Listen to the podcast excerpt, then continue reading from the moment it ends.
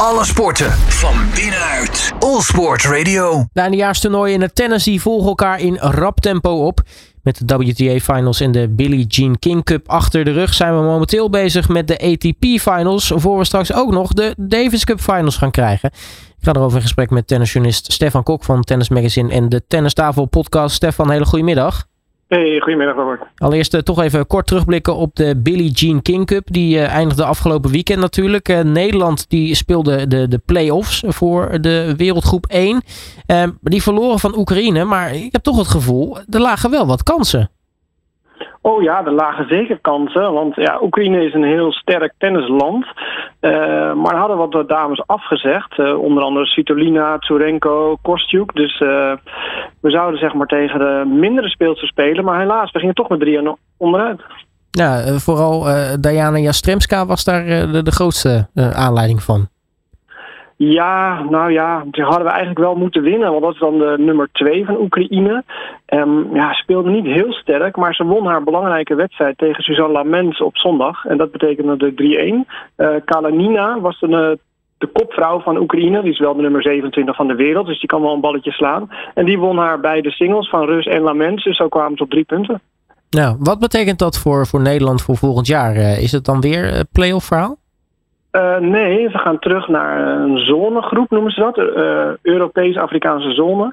En dan spelen ze in een week tijd in, Turkije, in Turkije op een mega groot complex in een groepswedstrijden. En dan moet je eerst maar door die groep zien heen te worstelen in die week. En dan, als je dan eerste wordt in de groep of tweede, dan kan je weer zo'n play-off wedstrijd uh, tegemoet zien eind volgend jaar. En als je die wint, dan ga je voor het jaar erop naar de qualifiersronde voor eventueel de finals. Dus we zijn weer een hele lange weg te gaan. Ja, nou ja, Canada die won uiteindelijk uh, de, Billie Jean King Cup zelf. Uh, in de, de, wereldgroep natuurlijk. Best wel een mooie prestatie eigenlijk voor het Canadese tennis. deed dat voor dus allereerst in de geschiedenis. Maar sowieso het Canadese tennis ziet er best wel goed uit de laatste tijd. Veel grote talenten. Nee, absoluut. Die zijn een aantal jaren geleden een hele nieuwe weg ingeslagen. Ja, we kennen het natuurlijk als ijshockeyland. Uh, maar tennis heel veel geld ingestopt. Een heel programma opgetuigd. Nou, we zien het bij de mannen, zagen we het al eerder. Zij uh, hebben de Davis Cup ook gewonnen. Zijn titelhouder. En nu de vrouwen die erbij komen. Ja, redelijk verrassend moet ik wel zeggen. Ze wonnen van Italië met 2-0 in de finale. En Leila Fernandez, ik ken haar misschien, ze deed ooit goed op de US Open. Uh, Lefty, die won al haar vijf wedstrijden. En is echt de, de grote mevrouw voor het Canadese tennis. Nou, dus, nou dat, ziet er nog uh, goed uit. Canada is uh, lekker bezig. Um, dan nu de ATP Finals. Daar zitten we uh, middenin. Um, ja, leuke wedstrijden tot nu toe. Um, ik denk dat, uh, dat uh, Tsitsipas toch nou ja, misschien de minste herinneringen heeft. want die heeft al gelijk na een kwartier in de tweede duel moeten, ja, moeten opgeven. Ja, dat was heel sneu. Uh, allereerst natuurlijk voor hem. Uh, last van zijn rug. Uh, drie games gespeeld. Een kwartiertje tennis tegen Holger Rune. Tsitsipas had zijn eerste wedstrijd al verloren. En deze ja, moest hij opgeven. Maar ja, een fluitconcert van het publiek natuurlijk. Hè. Je koopt voor een kaartje voor rond 60 euro. En uitverkocht huis in Turijn. Ja, dan krijg je een kwartiertje tennis te zien.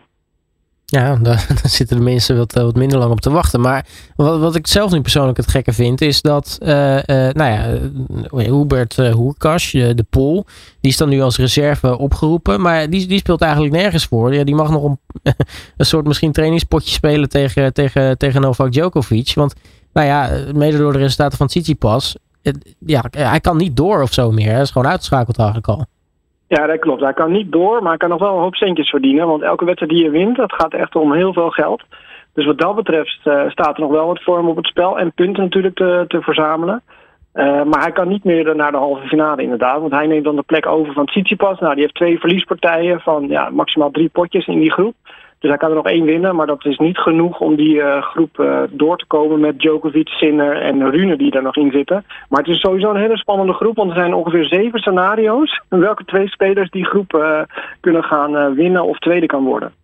Nou, daar zijn inmiddels twee van de drie wedstrijden al gespeeld. die andere groep met Carlos Alcaraz, Daniel Medvedev, André Rublev en Alexander Zverev.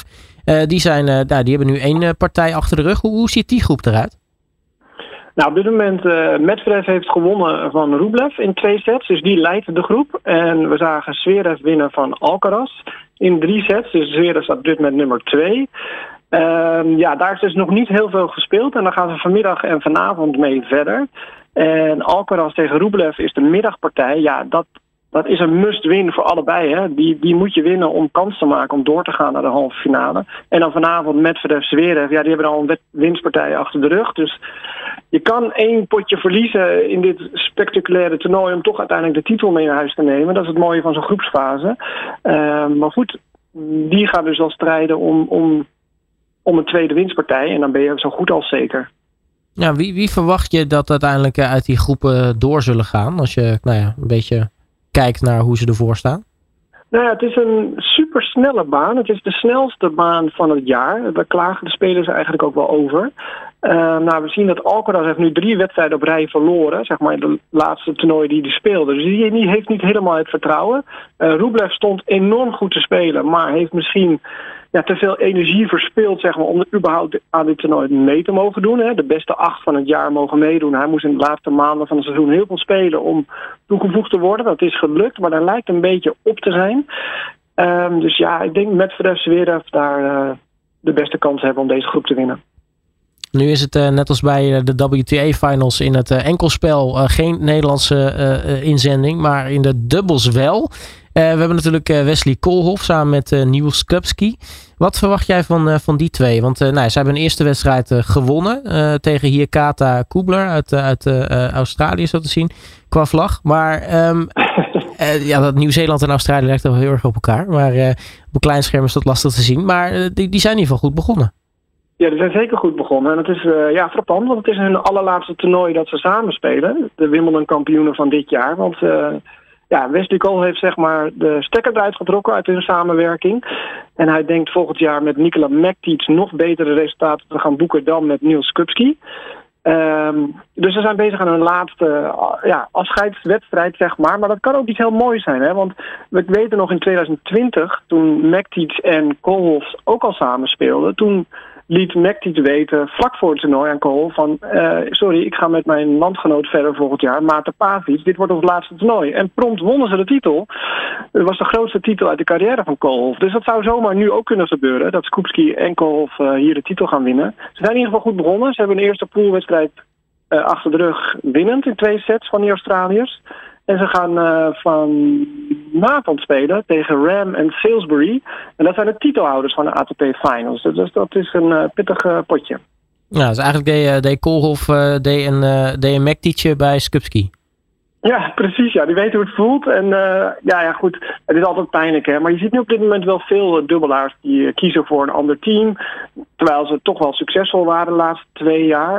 Um, maar goed, als je het gevoel hebt dat ik met een andere speler betere of meer resultaten, kan behalen. Uh, ja, moet je het doen. Hè. Soms is het ook nodig een beetje frisse wind. de tegenstanders leren ook jouw patronen of die je als team hebt, zeg maar, kennen en zo. Dus dan moet je weer wat verfrissen. En uh, ja, hij heeft gekozen om terug te gaan naar Mekic. Ja, tot slot uh, verwacht je dat, uh, dat Koolhof en Skupski het, het goed zullen doen? Ze zijn natuurlijk als nummer twee uh, geseed, zoals zo mooi heet. Ja, het ligt heel dicht bij elkaar met die dubbelaars. Ze zitten best wel in een pittige pool samen met Bopan en Epton nog. Um, ja, moeilijk te zeggen. Het, het is echt vorm van de dag. Maar ik moet zeggen, Wesley Koolhof heeft een heel goed jaar achter de rug. Uh, speelt zelf ijzersterk. Maar na de Wimbledon-titel gaf je zelf ook aan. Samen met Skupski, ja, een beetje. Uh, is het wat troebel geweest. Ook in hun communicatie en zo is het wat minder. Uh, maar goed, op een indoorbaan zonder zon, zonder wind. Ja, uh, Koolhof staat goed te spelen. Ja, ze maken natuurlijk kans, maar dat is een cliché. Want ze horen gewoon bij de beste acht. Maar vooral in het dubbelspel zit het enorm dicht bij elkaar. Nou, we gaan het allemaal eh, zien. Het duurt in ieder geval tot en met uh, zondag de uh, Nitto ATP Finals. Dus we de, de, de, de correcte hele titel erbij pakken. Stefan Kok uh, van Tennis Magazine en de Tennistafel podcast. Dankjewel voor je tijd en veel kijkplezier. Graag gedaan. Alle sporten van binnenuit. All Sport Radio.